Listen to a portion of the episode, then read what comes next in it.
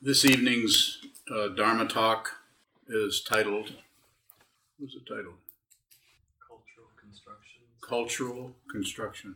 Constructions, cultural. The structures that come to us down through history, through various kinds of cultural uh, situations that evolve in different ways to present us with, to uh, set us up with uh, guidelines for how we should be, what human beings are, what we're here to do, and so on and so forth. Like you should go, go to school, you need to get an education, you should. Um, I mean, there, you, you can elaborate on that on and on and on. And I guess what I was trying to, to say by uh, pointing out uh, and using that as a, a title for the talk is to say that there's so many structures that we just take for granted. We think, well, this is true. This is this is something we should do. We should get a job. We should uh, support our family. Not that we shouldn't, but it's just that we we have a cultural um, uh, backup to that. Uh, the whole your family, your country, your city, your state, and everything.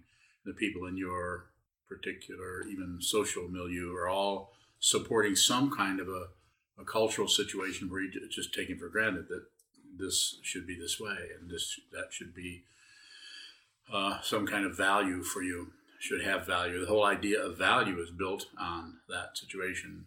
And then we come along to uh, something like uh, a religious practice, then that modifies that, changes a little bit.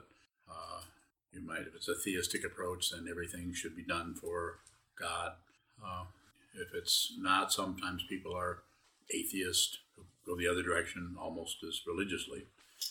And really bringing bringing this up because we, we we tend to be kind of go into those and be conditioned by those with uh, it's kind of like a, almost an invisible invisible kind of conditioning that we allow ourselves to be there rather than uh, rather than stepping through the culture and see what is fundamentally the case, what is fundamentally true.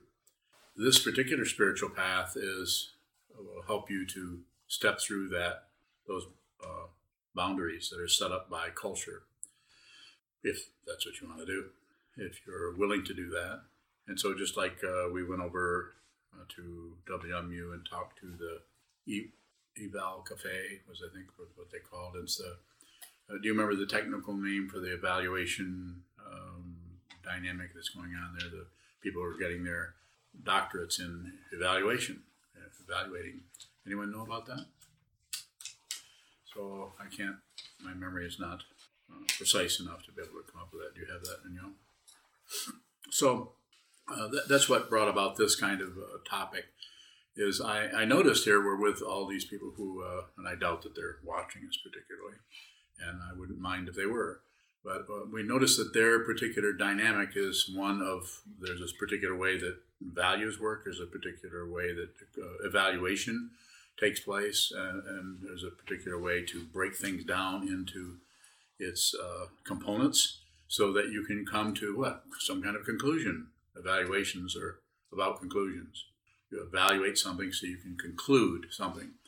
And if you've listened to me talk very much, you have heard me say probably more than once, maybe 18 times include, don't conclude concluding is part of the samsaric world of uh, spiritual, scientific, uh, material materialism.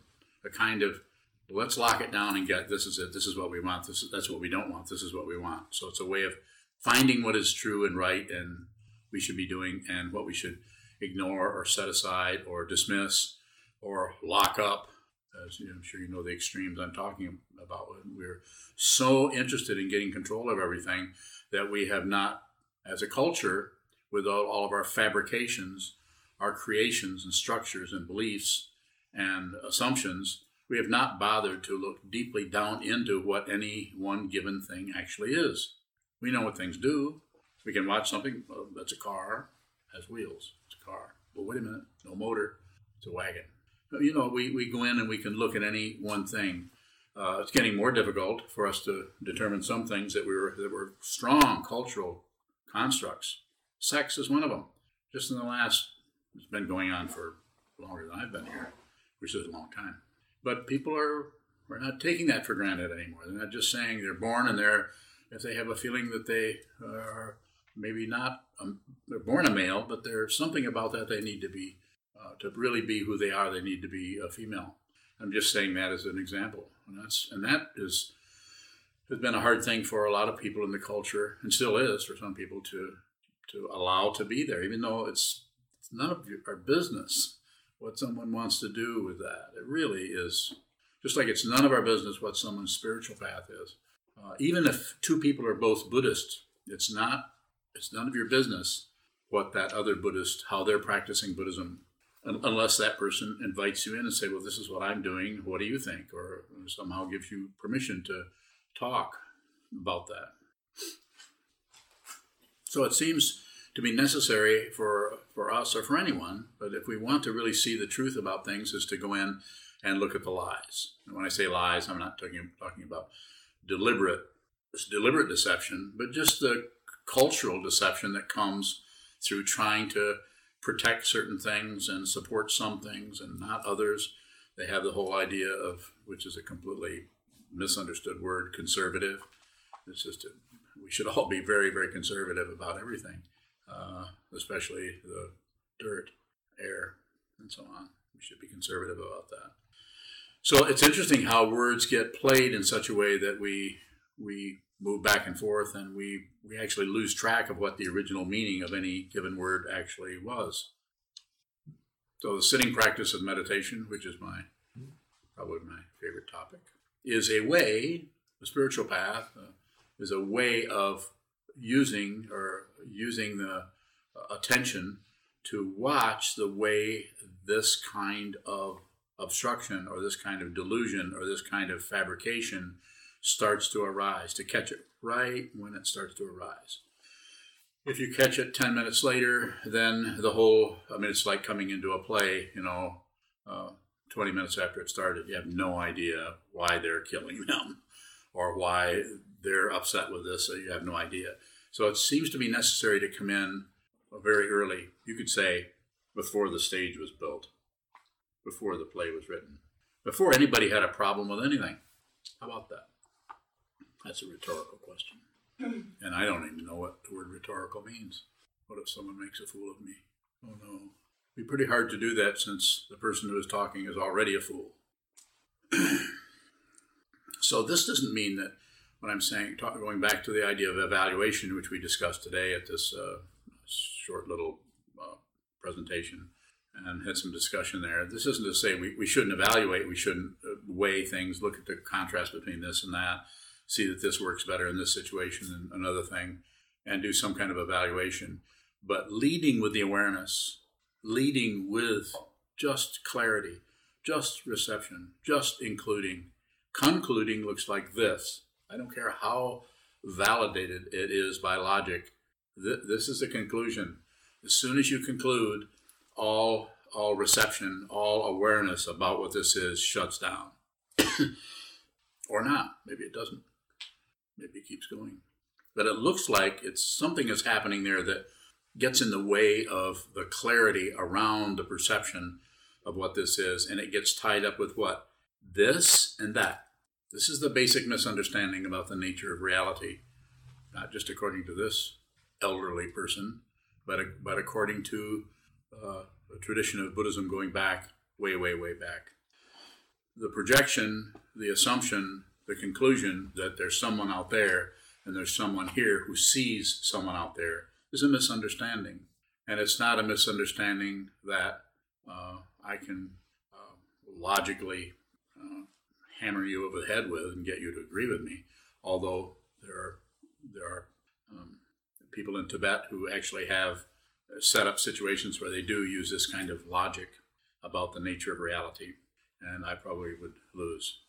So the idea here, coming back to the, what I said a moment ago, is to be able to train the mind, which I uh, uh, encourage to train the mind to see very clearly, so that that seeing starts to, to use a, a metaphor, starts to seep out in front of the thought process, which is totally based on hope and fear, love and hate, success and failure. What's the other one? fun and boredom. Where is it? Pleasure and pain. Yeah, the two P's. PP, pleasure and pain. So, but if the awareness uh, starts to leak out, seep out, migrate out in front, just another uh, metaphor, in front, so that you begin to lead with your awareness, then you don't know what you're seeing. You don't you don't have necessarily have a name. And uh, to ego or self-centered mind, or that part of the mind that thinks there is somebody that needs protecting or advancing, uh, they might that that part of the consciousness might not be too happy with that. Might be a little freaked out. Might be concerned that um, you, you'll lose control if you just if you just have awareness. You have to have something out there, a thought or an idea or a presumption or a preconception about things.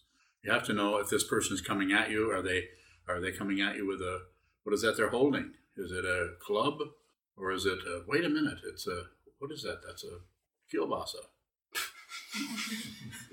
they're, and they're coming. They're saying, "Let's have lunch. You get the crackers."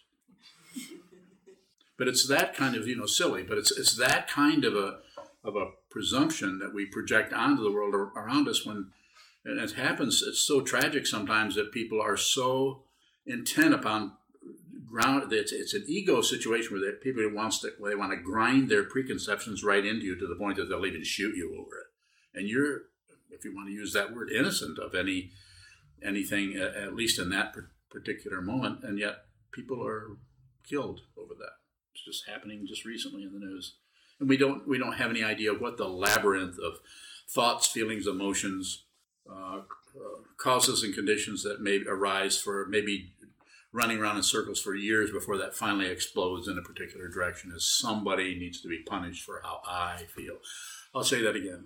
Somebody needs to be punished for how I feel. If you think about that literally, it's like, oh my, that's a that's quite a big mis- misunderstanding. Maybe how would we go about educating people about that so that people would not do that? You might think that I'm about to say everyone needs to meditate. Well, maybe not in that voice. Everyone needs to meditate. Be peaceful. You agree? Yes or no? Oh, okay. She said not necessarily, but she whispered it just in case I was going to scold her. so again, it's uh, uh, it's not a position. I don't really have like a position on. Everyone should, should meditate. I think everyone should be uh, who they are. Should be genuine. But it's very difficult to be genuine if your consciousness is crowded and clouded over with fear about your life, about others, and some kind of a xenophobia about everything. And that, that leads to just terrible difficulty. And then when we have someone who is uh, really well known, uh, uh just as crazy, and then that person seems to be validating everyone else. It's painful to see. What can we do about that? Train your mind. Start with number one, square one. Just train train this person so this person will not operate out of open fear, but will operate out of clarity and awareness, which eventually, if it's not enough, begins to show up as uh, uh, uh, respect and caring or love and just consideration about others instead of seeing someone who's coming at us, even if they are carrying a club instead of a kielbasa. Even if they are carrying a club, instead of seeing that, we see how much suffering is going on there, rather than we see this is somebody I gotta take out. Difficult.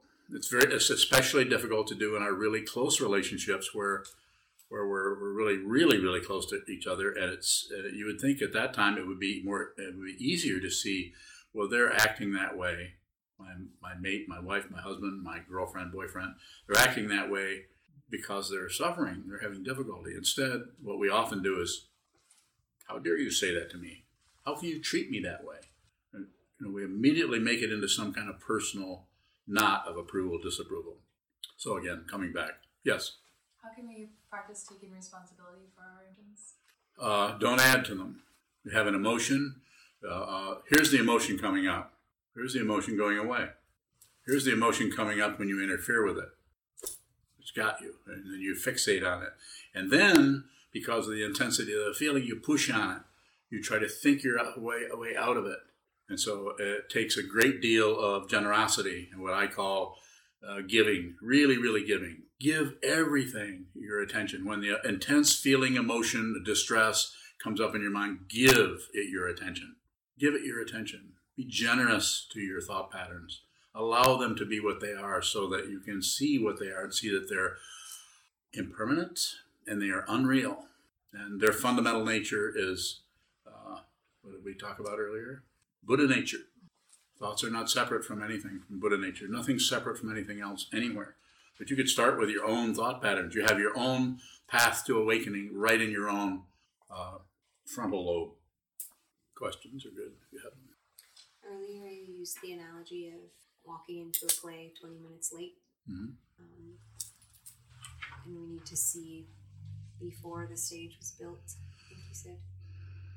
It often seems like I'm, I, I don't see what I'm doing or what's occurred until it's too late. I've already caused a lot of harm. Question. How, how can I see before the stage was built? Just continue. Continue. You're. It's like, how do I get up the mountain? As I talk to you, you're a person who's halfway up the mountain, or a third of the way, or a tenth of the way, or ninety-five percent of the way. But you're on. You're on the path. You're on the mountain. You're saying, how do I see what's on the other side of the mountain? How do I do that? So first, you have to see the mountain, and even that, you have to see that maybe you're in a valley going in circles, and you have to see there's a mountain that needs to be climbed. You could call it discipline. You could call it path of awareness, the path of meditation, the path of of beginning to understand what this fundamentally is in itself. And of course, you've heard me say many times, and others say, what is it? It's not separate. It's also not uh, one thing. That's a misunderstanding. It's not one. Anytime you have one, you have something else. You can't count to one without something else. Of course, the zero would claim otherwise. But then it's a zero. So where does it get its credentials from? Just a big, round, empty thing. Right? Right? Right? Right? Thanks. So you're somewhere on this mountain and you're going up. And what you're saying, as functioning as your teacher, I'm just saying you're doing fine. Just keep going. And what you're, because you don't see the, what's happening, you're not really sure about it. Might feel like you're going around the mountain, or might feel like you're going down. Might feel like you're going sideways. Might feel like you're bumping into a tree.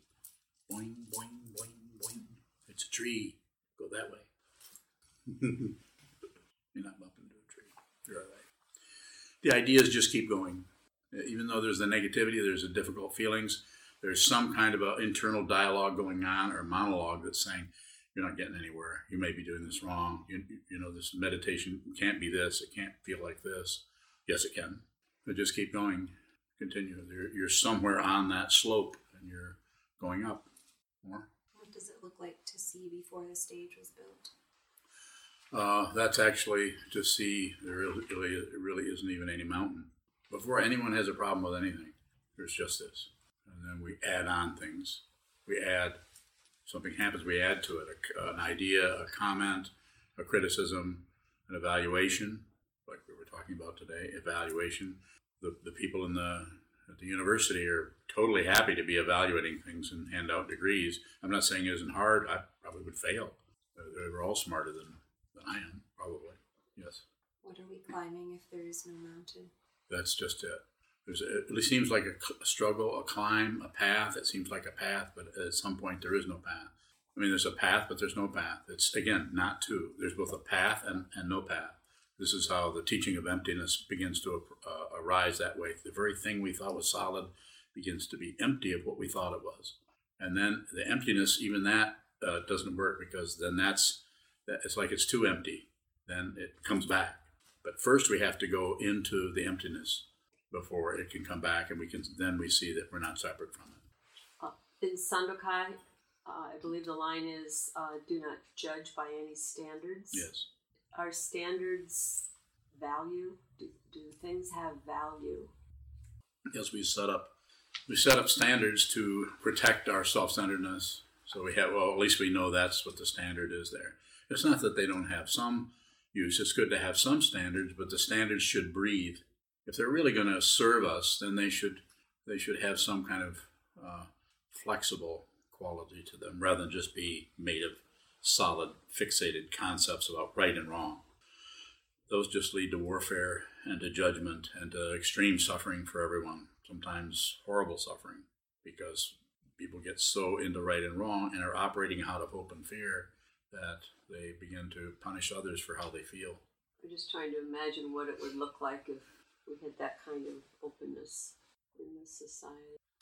How does it look in your mind? like there's no f- firm foundation. Is nothing, that nothing to, to rest on. Does that make you nervous? Uh, yeah, it feels Yeah. like floating in air. Is that difficult? Uh, sometimes it just seems like everything is fluctuating. You know, that's that's the self, the, the sense of me having problems with that. So it's just the floating is floating. There's no one floating. There's just floating. There's no one thinking. There's there's there's just thinking. There's no thinker necessarily. There's just thoughts come and go. Leaves fall. Clouds float by. Birds flap. How does the cultural construction of these forms help us? Give me an example of what one you're thinking of, particularly. Um, chanting the sutras, bowing, prostrating. So the the way we're these are coming to us from ancient Japan, and we're uh, observing them and following them and using a certain kind of form in order to work with our awareness. The idea is to uh, build because the mind is so uh, wild and crazy, it will go lots of different directions. So we need some kind of a structure or form that can contain that awareness, so that we can just a way of saying it, so that we can be more clear about what is actually happening with the awareness. This is why we do a lot of sitting meditation. Sit down, hold still, and watch the uh, jungle gym go on. and just uh, on and on and on. This happens when you're doing sutras also. Notice how we're evaluating other people's the way they sound, or we're evaluating the way we sound, or we're our mind is going this way and that way in the in this particular container we call a monastery, we call a zendo or we call uh, chanting the sutras. So it's just a it's just a structure that we don't necessarily believe in or disbelieve in, nor don't deal too much with right and wrong. We don't deal too much with correct and incorrect. You do a little bit of that, but it's not like uh, it's not like a um, it's not harsh. More, yes. Uh, Daniel from Kalamazoo asks uh, if we've gotten away from our practice of sitting meditation, is the best way to get back into it to just do it? Yeah. Let's just do it. And you know, Daniel, you can just write it down on a card and say, I, as I tell people, probably hundreds of people, write down on a card, I meditate every day from 7 till 8 o'clock or whatever time you want to come up with. And put it right in front of you. Put it where you're going to run into it. Make three or four of them. Put one uh, on the refrigerator. Put one on your nightstand. but one on the mirror where you brush your teeth in the morning or in the evening. So so that you're seeing it, and then then you'll you'll at least notice that you're not doing that, which is also awareness. So it's not so much about accomplishing anything; it's about awareness, and then the self-centered mind and the mind uh, consciousness that is is just getting kind of worn out, kind of tired of fighting, and tired of being at war with ideas and opinions and and looking for solutions and so on. Eventually, we, we just get tired of that, and we kind of uh, give up, you could say, on a certain level, and decide I'm just going to go sit on this or sit with this. I'll just sit down with this and be with it. And if you can do that, and without adding anything extra, like I'm going to meditate only if it makes me feel better, but rather I'm going to meditate so I can better understand what my mind is, who I am. As my teacher, Chogyam Trungpa Rinpoche, once characterized that sitting meditation as uh, making friends with yourself. And actually sitting down and noticing your own crazy negativity and make friends with that rather than go to war with that and fight with it. Actually, if you can't make friends with your own negativity and stop fighting with yourself, you're going to have a great deal of difficulty working with other people who are dealing with their negativity and are more, even maybe even more warlike than you are. It uh, seems to be necessary for each one of us rather than go out and take our negativity out into the world and make demands on this crazy culture to work with the culture the other way. Let's go down to the root of the situation. Each person as uh, the poet Kabir said, some of you have heard me say this before, if in, in your heart you have a loaded gun, how can you have God? Very simple kind of image. If you're walking around with, with unexamined aggression buried here, just waiting for something to trigger it, it needs to be examined. And the way to examine that, probably not the only way, probably some other way that I don't know about, but sit down, hold still, watch what moves because what moves is the way in which we keep covering that up and covering that up and justifying it. it takes a while. David. How does uh, book study help us see uh, cultural constructions that we're moving? uh, book study uh, that we do about eight times a week uh, together as a, as a sangha, as a group. We get together and study uh, the uh, Buddhist Unconscious, Waldron's book. Today, I think we studied uh, uh, Shobo Genzo of Dogen Zenji. We study Lankavatara Sutra, 30 verses of Vasubandhu, uh, um, cutting through spiritual materialism, and so on. When we come together as a community, as a group of people, and study this material, it's both about helping each other understand the material and understand the concepts that are related to uh, the tradition of awareness practice, we, in our situation we call Buddhism, or studying the Buddha's Dharma or awakened truth. It's that, but it's also about the community. It's about coming together with other people who have their own life, their considerations, their hopes and fears, their issues, their problems, and rubbing elbows with those people around these concepts. seems to be very, very important. And so the study part could be as much about Sangha, maybe more about Sangha than it is about the actual study. And if you notice, you can do the studying on your own. You can be, a, as they call in the tradition, a Pratyeka Buddha or a self styled me first Buddha. I'll attain enlightenment. Good luck to you guys. That kind of a thing. Pratyeka Buddha. The Bodhisattva Buddha, the Bodhisattva Yana, is one who has given up on their own enlightenment to save all beings. They don't care whether they get enlightened or not. They don't even know what that is. They just know they need to help others, serve others. It's a, a heroic path with no fanfare. Because if you're doing it, you're invisible. Shoka. What does it mean to help people if there's no If there's what? if there's nowhere to get? Well, the people you're helping think there is, and they're struggling, and they don't know what to do, and they're having, they're suffering, and their suffering might manifest to you as being upset with you about what you're not acting like they think you should.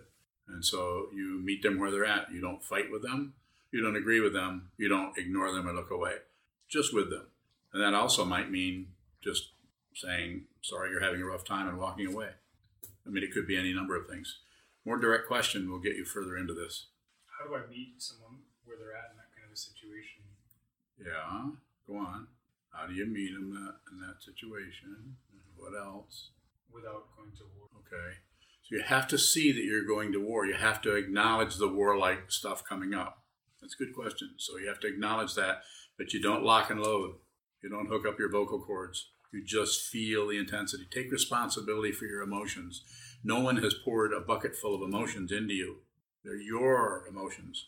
I mean, there isn't anyone, ultimately. But we haven't realized that yet. So until we realize that, we have to be responsible. We have to have the ability to respond to whatever emotions are rising up. That's us. That's ours, not theirs. They, I mean, they may have, uh, you could say, triggered something that we've been stuffing. But it's, so it's a matter of being aware of that. And sometimes that's difficult because we might feel really intense kind of difficulty or violence towards someone or irritation towards someone. If you can, button your lip. And if you can't, you might have to say, I don't like you very much.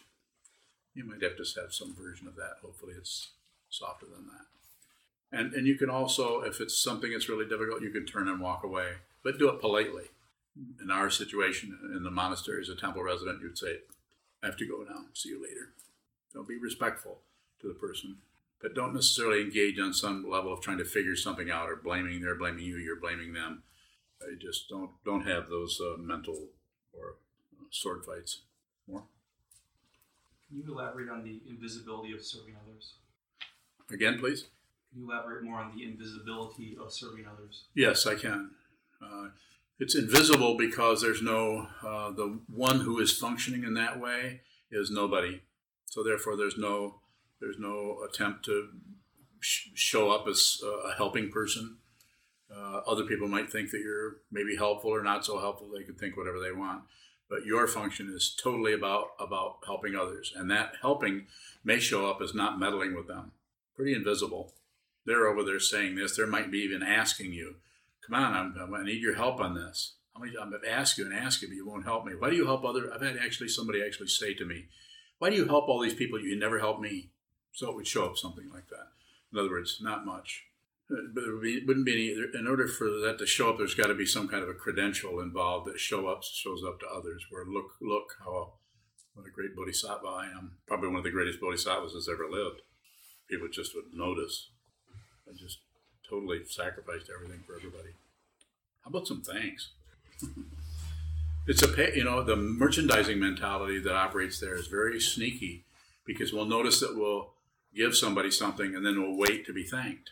In, uh, in the Buddhist tradition, although I don't exactly follow this, but in the Buddhist tradition, uh, if you give an offering to a Buddhist teacher, the teacher will not thank you because that's supposed to be an empty hole that you give to. It's it's not it's not a transaction where they you know where you do you follow me? Yeah. Not that you wouldn't sort of say thank you, but it's uh, anything I've ever given to any to any teacher, I've never gotten any thank you for it. But if I didn't thank people, it wouldn't, it wouldn't help me. but I'm a Westerner. I'm not a Tibetan or a Japanese dude. I'm just son of a couple of factory rats. Further question, yes. Uh, Shane from California uh, says thanks for the Dharma. You're welcome. Yes, David. What, when you talked about the uh, stuffing of emotions, what uh, is the cultural construction doing to facilitate? Oh my gosh, there could be so many things. I mean, just there's just so many. Culture is is culture is about right and wrong. It's not about fundamentally helping people. Somebody, if a, a 14 year old goes into a store and and picks up a toy or some candy or puts it in their pocket, they could end up in the juvenile home, especially if they do it more than once. But instead of fundamentally helping the person, they want to punish them, lock them up, threaten them with things. And so if somebody gets older than that, then it's even worse. So the cultural thing of you shouldn't steal is is uh, punishable, rather than you should understand what that is. That you that that that is uh, that you could work with someone who's doing that in a way that where they would have some kind of understanding of it, or not. Maybe maybe you wouldn't. They wouldn't have that. But we usually don't work to help people. We work to make them right or wrong. It's cultural. More. What unlocks that? What unlocks that stuff? Yeah, you you you do it. Each person does it themselves with their own mind. Everyone has to do it. That them. It's not something you believe or disbelieve. It's not even something particularly that you understand intellectually or philosophically, uh, existentially, or all the other uh, variations on it. It's something you just understand because you've looked, you found out who this is. If you find out who this is, and I should say this, you find out who this is, then you don't have any warfare. Not only you don't have any warfare with whoever this is, you have no warfare with anyone anywhere. No matter what they're doing, even if they are coming at you with something a lot heavier than a kielbasa. I mean, even if they're coming to hurt you, I suppose you could probably hurt somebody with a kielbasa. if it was heavy enough or frozen. so the idea is to actually, instead of immediately projecting on enemy, you know, uh, I realize it could be a little dangerous to live in that way, but we could start. We could start in a safe place like a zendo or like your meditation room or your bedroom where you sit down to meditate. Sit down, get to know yourself. Stop fighting with yourself. Stop correcting yourself. Stop accepting yourself. Passion, aggression, ignorance, don't do any of them. And if you do, then just watch the, the way you keep ignoring, or watch the way you keep grasping at things and explaining things and justifying things, or watch the way you keep fighting with things and want to get rid of things and want to end your life or end somebody else's life. You just want it to come to an end. You've had enough. No, you haven't. There's a saying in uh, in the Tibetan lineage that says uh, the, the that is uh, characterizes the bodhisattva. Better for me to live, let me live. Better for me to die, let me die. Uh, this isn't this isn't some kind of nihilism. It's just uh, a way of uh, relatively talking about one's attitude towards one's life and towards the world that, that you're you you have a willingness that you're developing you want to have a willingness to uh, be with all things. You want to fun- function in the in the uh, in the strongest way possible as a sane, uplifted uh, human being who is who is not separating themselves from anything or anybody by virtue of some kind of concept of good and bad or right and wrong. Not easy. It's a crazy uh, world, essentially. What happens to our conditioning when the self is seen through? So it could still function it could it probably won't be as you won't see it as much. Uh, it may show up, it may go away, it may come back. It's constantly changing. You no longer can find some kind of conditional self. You see the conditioning, but then you don't can't find anybody who's having it, or else you'll find somebody, but they don't have any conditioning. So it's always uh, elusive from the point of view of trying to find a reference point. And then you could also say nothing happens. What do you think? Terry from Hawaii asks Terry, way out in the middle of the ocean. Can you talk more about the emotion of disappointment when one begins to see that there's nothing else but this? Yes, I can. I'm saying just look at the disappointment, don't explain it, don't justify it, don't condemn it, do nothing with it, and just nothing lasts. So even the feeling of disappointment, if you don't fiddle with it, if you fiddle around with it and try to explain it or elaborate on it, then it kind of hangs around because it thinks it has some kind of stat, uh, status. But there is no status. Even the status of being a disappointed person uh, ha- will go. It will fall apart. Uh, the, to actually transcend this world is to have no status at all. And so, disappointment is uh, some kind of a of an emotional reaction to not getting what you want, not getting what you thought was supposed to happen. I thought enlightenment would be like this. I thought uh, awakening would have this kind of a quality, or I would be really peaceful and happy all the time. Good luck. Uh, Brian David Arpey asks, What are the intense whole body vibrations sometimes felt during sitting meditation? So some people have these in the in the Hindu tradition. They're called. Uh, um, I'm not going to get that Sanskrit word. I don't think they're called. Uh, darn it, David! I'm not going to remember that. But there's a name for uh, uh, when one does uh, meditation practice over a period of time. Some people, not everyone, things will start to come up and and and, and shake the body or make it vibrate or make parts of your body move and change or uh, there's there's a name for that, and I can't. It's not coming to me. All I can think of is asanas, and that means posture. Um, kriyas. So uh, they're called kriyas, and they're they're just spontaneous movements. It is speculated by some. Some people will just tell you what it is. And I, anytime anybody says, "Well, this is what it is," probably not. Maybe it is for them, but it's more like we don't know exactly what that is. But it looks like perhaps it could be coming out of uh, distant uh, past uh, conditioning that is uh, being triggered by an intense awareness practice that we used to be able to keep that down so you couldn't you couldn't feel it now you're actually sitting in a very still position and just observing what moves and what's going to move well the mind will move for a long time and then the kriyas may start to erupt or these these uh, spontaneous movements could come out of nowhere not everyone's going to have them it's no big credential to have them or not have them. Just like some people sit down and immediately disembody and they look and see themselves. It's not a credential. It's no doesn't mean that you're ahead of everybody else because you can disembody. Uh, so any any kind of thing could happen by way of a movement or visions could happen. Uh, you could fall asleep. Some people fall asleep constantly. Not incorrect, contrary to what some people may tell you. If you're sitting upright like this and you sit and you fall asleep, totally appropriate. Hopefully, you will not hit your head on the wall. That's Brian from White White Plains. Brian from White Plains. Good luck, Brian. We're at the end of our evening. If there's a final question, I'd be happy to respond to it if I can. So you have something that's been you've just been burning to ask me. I have something I, I can ask you, and you don't even have to respond. I want you to think about it though.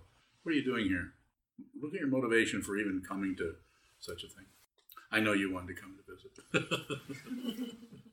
so you get a pass. But I mean, you could say, "What what what is this about?" I mean, to, to go. This is a very good thing to ask, and, it, and if you go down into that, you'll see it's a very personal kind of um, longing for something, wanting to understand something more deeply, more clearly. That's that's how it shows up for me. And once again, remind everybody about the all day that's this Saturday. Please join us if you can. We do have the donation boxes in the hallway. We also accept your credit and debit cards using our Square. You can see Junshu for that and also on PayPal. Thank you. May penetrate into all places so that we and every sentient being together